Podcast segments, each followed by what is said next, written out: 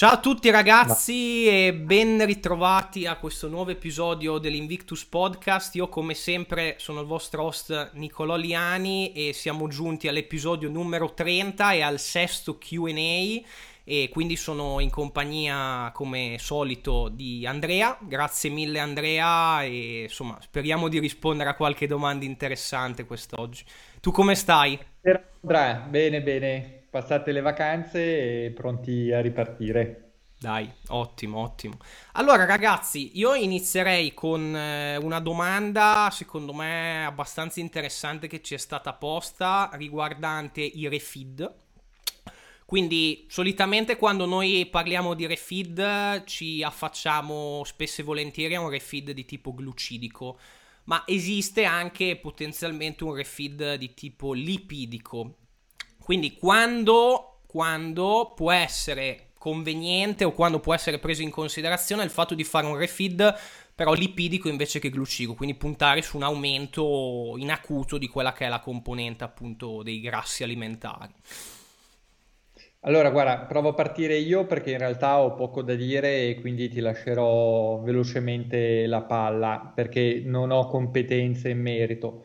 L'unica cosa che posso dire io è che molto spesso in alcune preparazioni i grassi si tengono molto bassi e questo porta a un'inflessibilità metabolica, nel senso nella capacità del corpo di non riuscire correttamente a metabolizzare i grassi. Quindi dal punto di vista, se non estetico, almeno organico, un refeed di grassi potrebbe aiutare eh, la flessibilità metabolica riprendere un maggior feeling con l'utilizzo dei grassi, con lo stoccaggio dei grassi all'interno delle riserve muscolari e quindi, come dire, riportare di più in fisiologia l'organismo. Però questo è soltanto la mia piccola parentesi, ti lascio più la parte pratica e poi di esperienza sul campo, insomma. Ok, allora, beh sì, diciamo che mm, allora, se vogliamo fare leggermente una cenna a, ess- a quello che può essere un discorso fisiologico, noi sappiamo che a livello fisiologico, dato che i grassi vengono spesso equiparati a un discorso chiaramente di produzione del testosterone,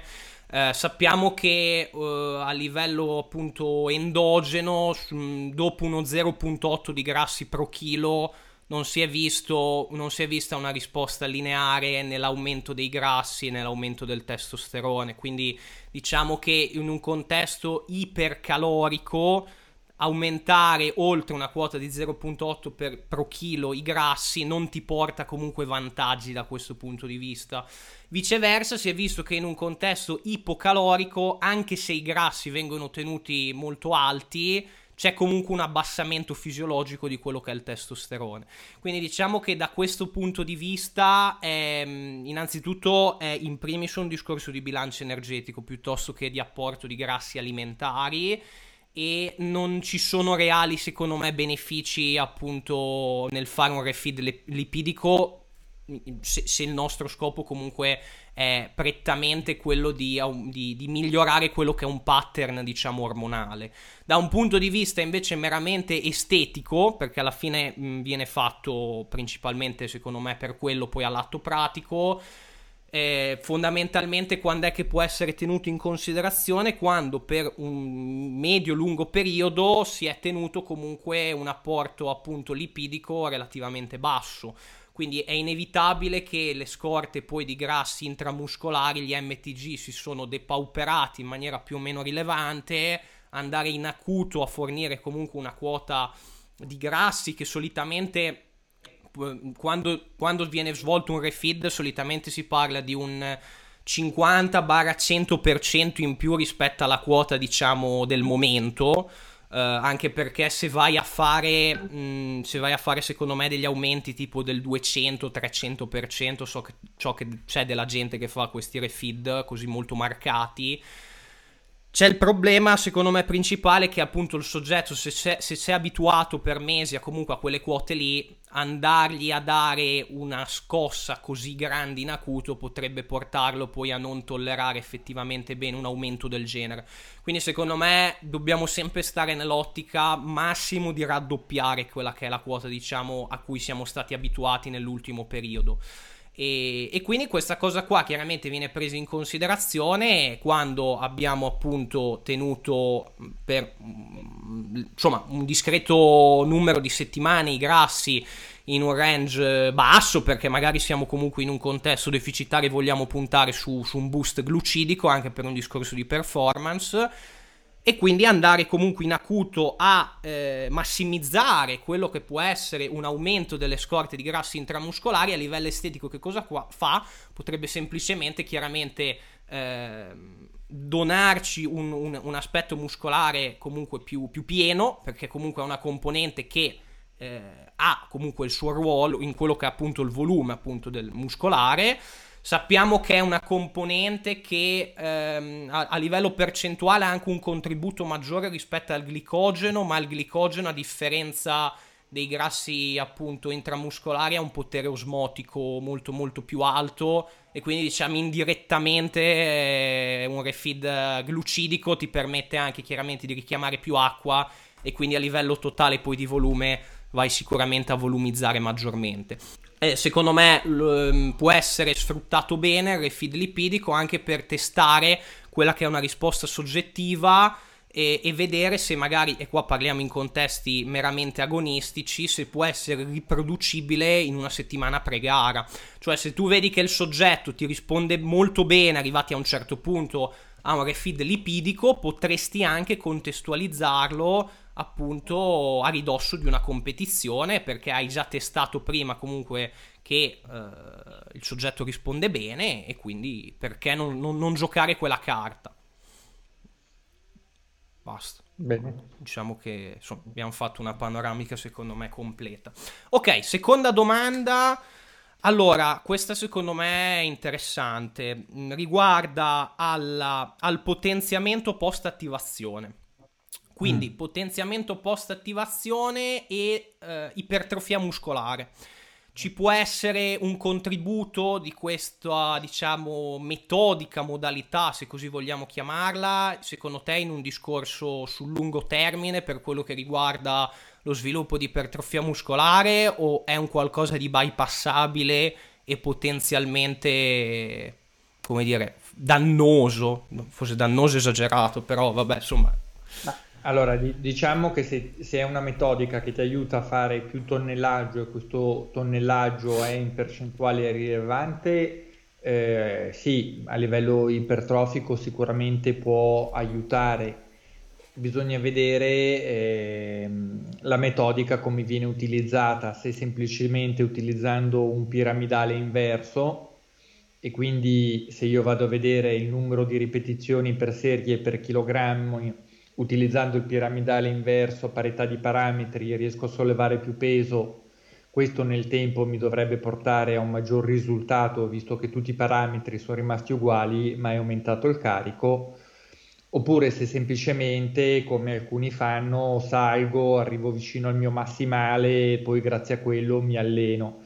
Eh, questa seconda metodica rischia di essere molto tassante, quindi se sull'allenamento singolo mi sembra di aver trovato chissà che arma vincente, poi se lo vado a ripetere in tutti gli allenamenti diventa veramente stancante a livello poi del recupero e quindi quello che in acuto mi sembra essere migliore poi nel cronico in realtà non si rivela così.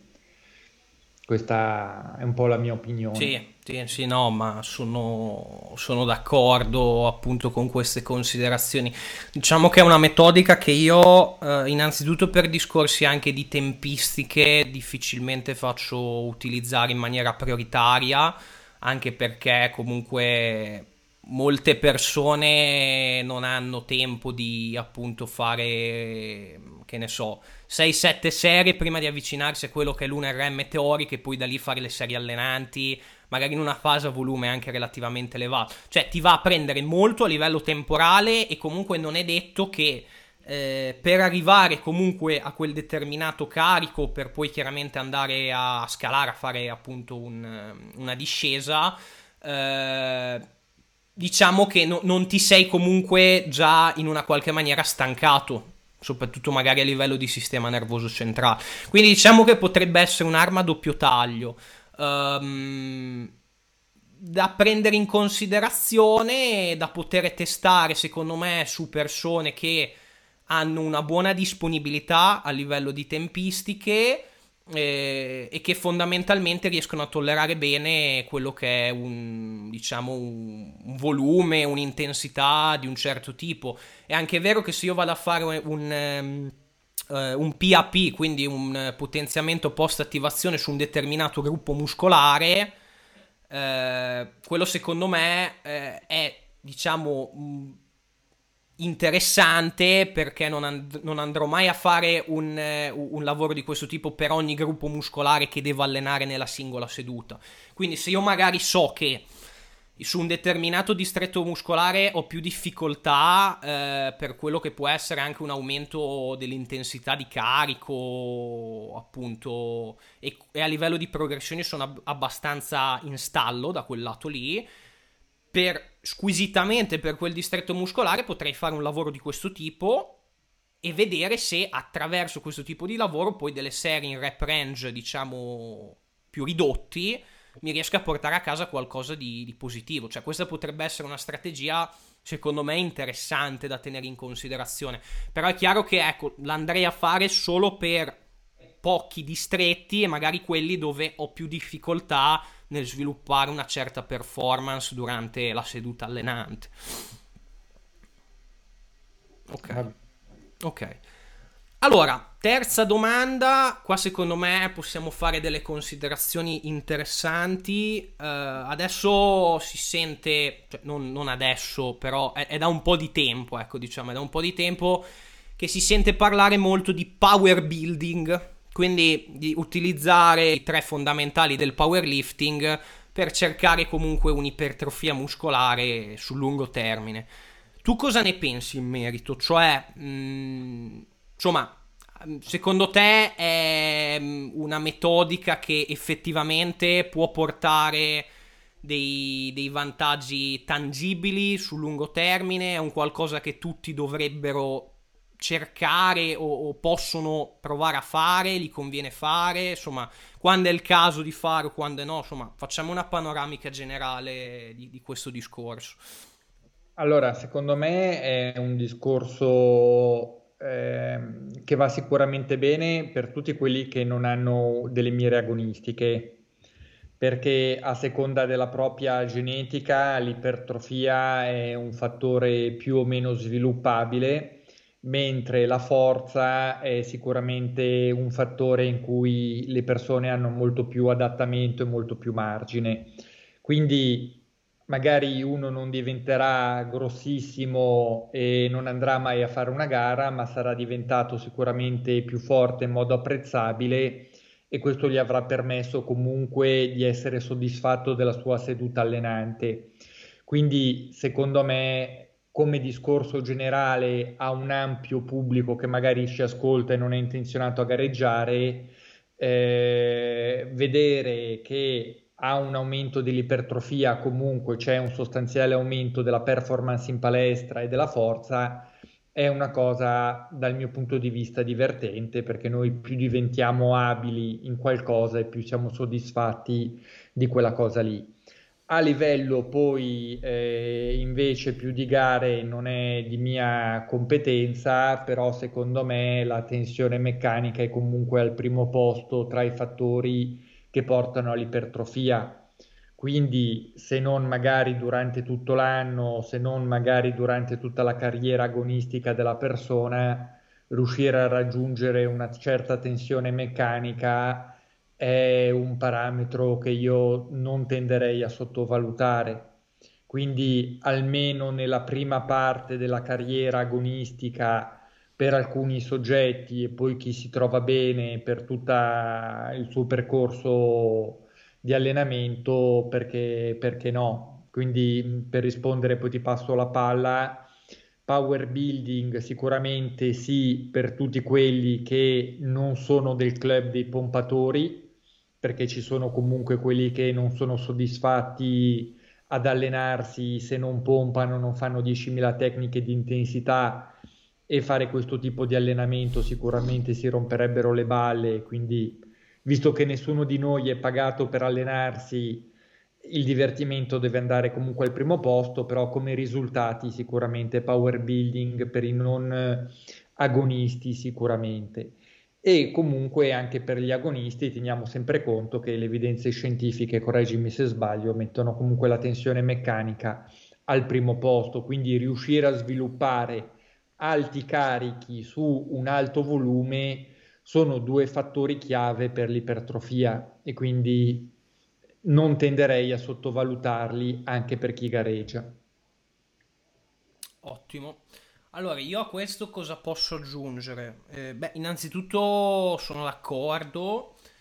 Diciamo che i tre fondamentali, che sono poi fondamentali appunto nella disciplina del powerlifting, sono comunque esercizi che da un punto di vista motorio vanno a sviluppare quella che è una coordinazione intermuscolare molto interessante e che può essere comunque poi in una qualche maniera riportata anche su esercizi uh, con pattern motori relativamente più semplici. Quindi diciamo che una volta che padroneggi bene quei movimenti sei abbastanza sicuro che da un punto di vista di coordinazione intermuscolare anche tutto il resto bene o male lo riesci a fare, diciamo così.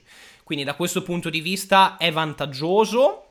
Da un punto di vista meramente ipertrofico è verissimo il discorso della tensione meccanica, è anche vero che io la tensione meccanica posso comunque svilupparla con pattern motori affini o anche differenti, nel senso che uh, sicuramente questi esercizi si prestano bene a sollevare determinati carichi.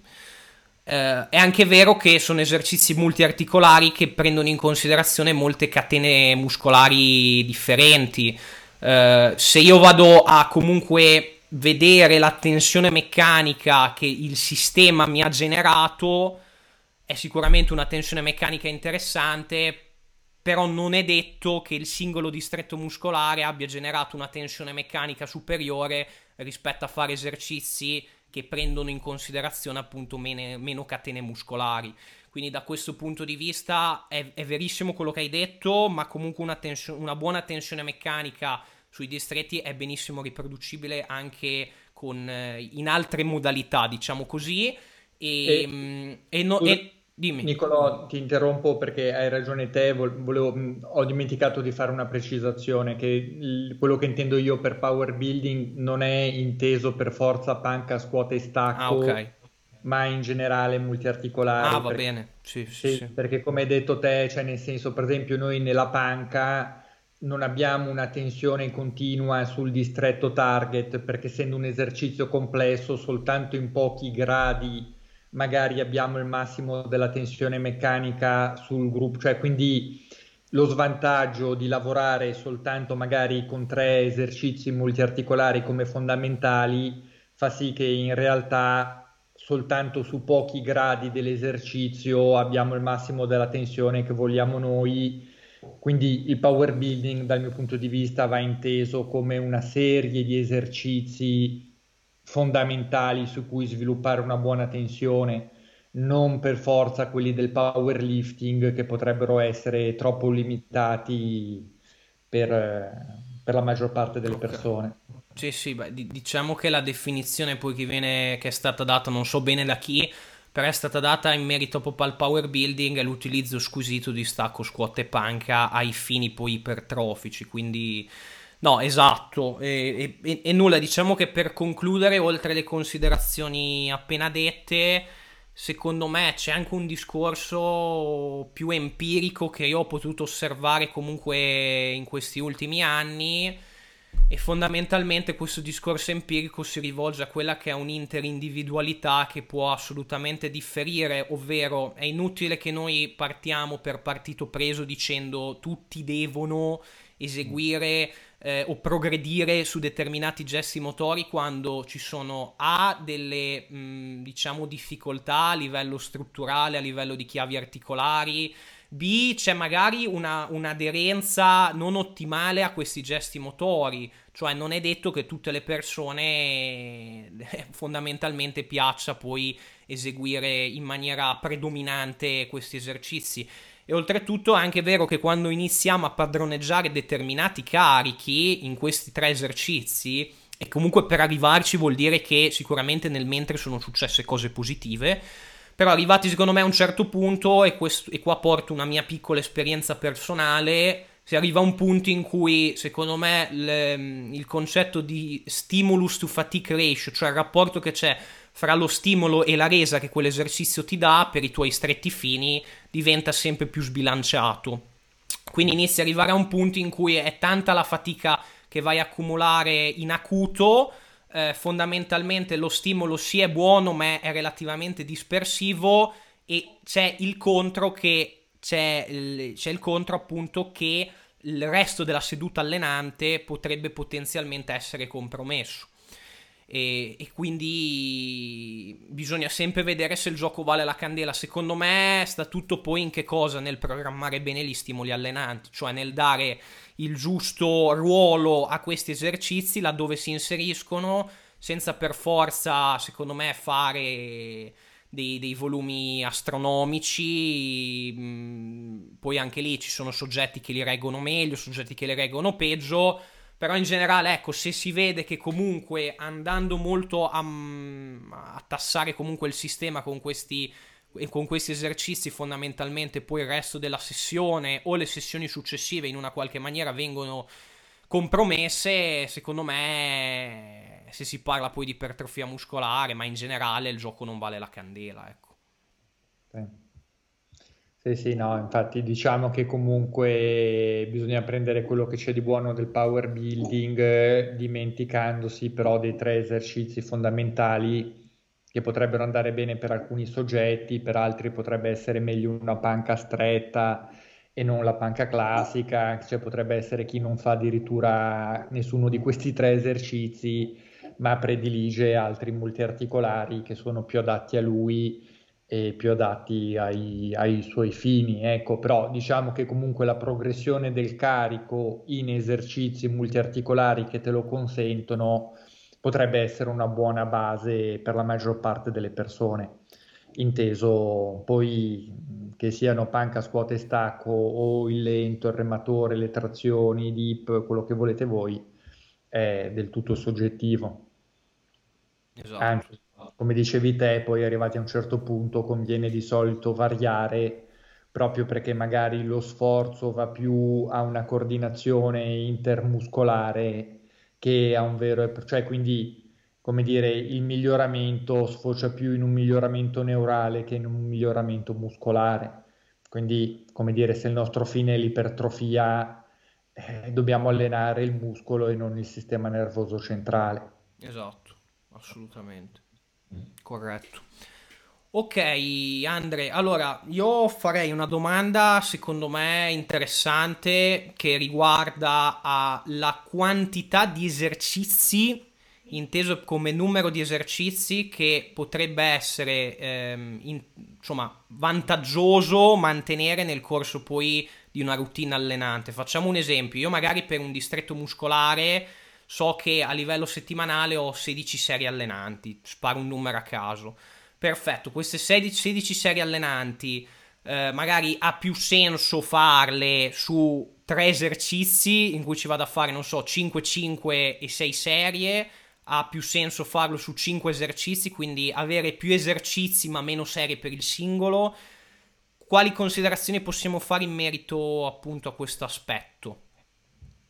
Allora, secondo me la prima considerazione che possiamo fare è che nell'esercizio target, che dovrebbe essere quello che ci insegna la spinta di quel distretto motorio, ci deve essere sufficiente volume per riuscire a fare una progressione nel tempo. Cioè, nel senso che se io ho deciso di utilizzare il lento avanti, la panca inclinata come esercizio target, in cui imparo il corretto assetto scapolare imparo comunque il giusto rapporto che ho tra le leve quando spingo, è bene che su quel distretto lì durante la settimana magari ci dedichi anche 10 serie perché la ripetitività del gesto è fondamentale per apprenderlo.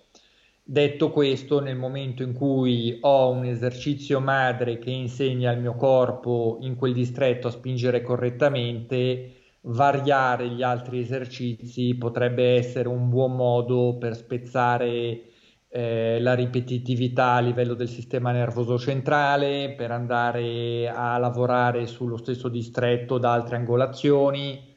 Quindi eh, diciamo che un, grosso modo, ma correggimi se sbaglio, almeno un 50% del volume dovrebbe riguardare gli stessi esercizi in modo da consolidarli e poi un altro 50% utilizzo una media, eh, ci sarà chi utilizzerà il 70, ci si utilizzerà chi il 40, però eh, un, una buona programmazione dovrebbe trovare il giusto compromesso tra la rit- ripetitività e il variare. Ecco, credo che il difficile sia proprio riuscire a combaciare tutte queste due varianti che sono fondamentali allo stesso tempo. Sì.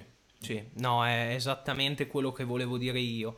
È esattamente quello che dire, volevo dire io perché se su un determinato esercizio ci fai troppo poco, alla lunga hai più difficoltà a progredire, a migliorarlo. Se ci fai troppo, c'è comunque un, dis- un discorso di anche efficienza da parte appunto del, del sistema nervoso che comunque ti va in parte a ostacolare eh, e quindi bisogna, come dici tu, trovare il giusto connubio. Ora, per dare, diciamo, quella che può essere così una, una linea guida generale, ehm, per esempio, noi sappiamo che i, i principali, diciamo, principali linee di movimento si sviluppano su a livello di spinta su una spinta verticale, una spinta orizzontale, a livello di tirata su una tirata verticale, una tirata orizzontale e poi dopo abbiamo uno squat pattern e un hip hinge che poi comprende tutti gli stacchi, ok? Quindi fondamentalmente assicurarsi che eh, per esempio su un, ehm, un, un, un volume settimanale per la, la catena cinetica posteriore della schiena ci siano comunque sia esercizi di tirata verticale sia esercizi di tirata orizzontale Mm, settati in base chiaramente al volume settimanale poi che noi ci vogliamo portare a casa e tenendo in considerazione che eh, appunto fondamentalmente se vado a fare troppo poco magari faccio due serie di rematore col bilanciere e magari otto di trazioni secondo me questo è un rapporto già relativamente sbilanciato. Nel senso che le due serie di rematore molto probabilmente non daranno neanche una, um, una, un apprendimento tale del rematore per cui tu nel strada facendo vai comunque a consolidare sempre meglio lo schema motorio dell'esercizio a progredirci bene.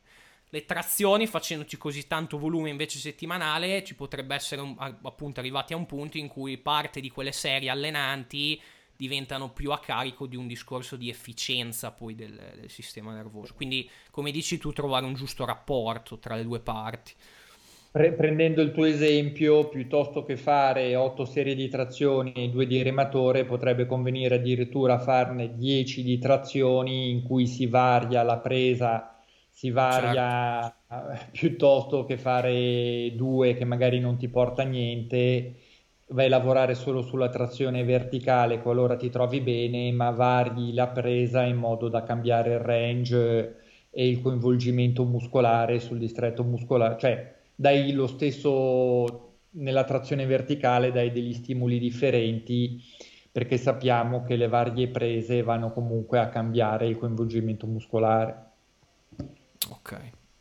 Ok, allora io direi Andre di fare l'ultima domanda per questo QA e la domanda riguarda ogni quanto sostanzialmente può convenire attuare uno scarico dall'allenamento, quindi insomma, cosa possiamo dire in merito? Chiaramente facciamo un ragionamento generale, non è che possiamo dare un valore eh. arbitrario del tipo ragazzi ogni sei settimane dovete scaricare, no, lì bisogna andare a analizzare quello che è la struttura della programmazione, come si è progredito, però in generale secondo te ogni quanto può convenire farlo?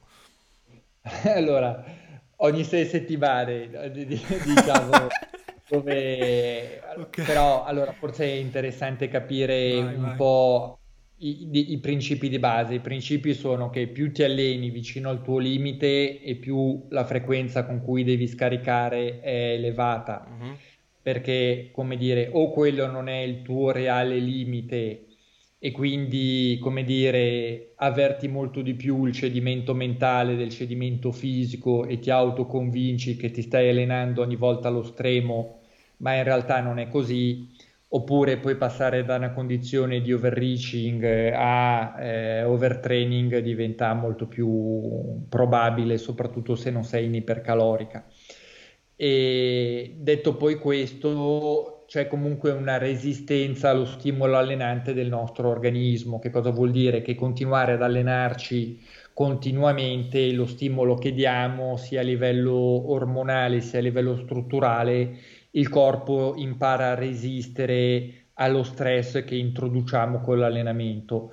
Eh, lo scarico dovrebbe anche deallenare il corpo agli stimoli e quindi aiutarlo poi nel momento in cui riprendiamo ad allenarci a rispondere correttamente agli stress che noi gli diamo. Quindi l'utilità dello, dello scarico è sicuramente importante da inserire mediamente ogni sei settimane può essere un buon compromesso tra quanto spingiamo e quanto ci riposiamo, poi le varianti possono andare alla quarta settimana a scarichi, come dopo l'ottava, la nona ti metti a riposare. Sì. I principi, dal mio punto di vista, sono un po' quelli. Secondo me ci sono due scuole di pensiero, eh, per cui una vede come le progressioni devono essere parecchio impattanti di settimana in settimana e quindi verosimilmente lo scarico arriva prima.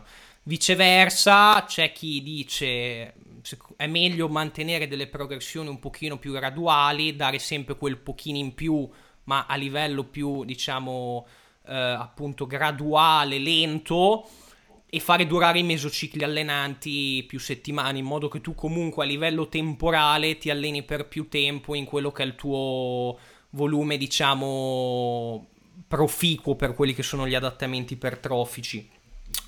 Io ti dico, da, dal mio punto di vista, credo che fare, eh, cioè se dovessi sposare uno dei due approcci, anche perché li ho un po' provati tutti e due nel tempo e quindi posso dire di avere tratto delle conclusioni dall'uno e dall'altro, io ad oggi, a distanza di un po' di tempo sono più per avere una gradualità in quelle che sono le progressioni allenanti e cercare di fare perdurare i mesocicli per più tempo. È anche vero che lì dipende dal soggetto, dal livello del soggetto, cioè un soggetto avanzato avrà comunque bisogno di un volume di partenza nel, nel mesociclo sicuramente maggiore e quindi la forbice poi che intercorre fra il volume che ti inizia a dare delle piccole risposte a livello ipertrofico e quello massimo recuperabile si stringe sempre di più man mano che tu diventi un atleta avanzato.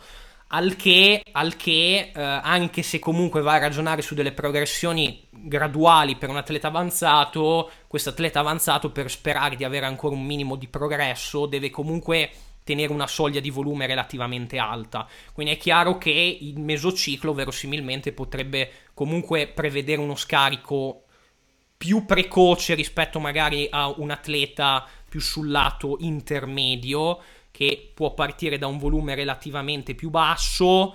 Questo volume relativamente più basso ancora gli genera comunque delle risposte, possiamo dire, produttive al che tu li vai a ragionare delle progressioni graduali, magari il mesociclo ti può anche durare 10 settimane eh, piuttosto che 4, 5, 6, quelle che sono. Quindi mh, c'è comunque una, una, una potenziale differenza da questo punto di vista. Però in generale sì, poi l'utilità dello scarico ormai l'abbiamo già sottolineata secondo me anche in altri, in altri QA che avevamo fatto.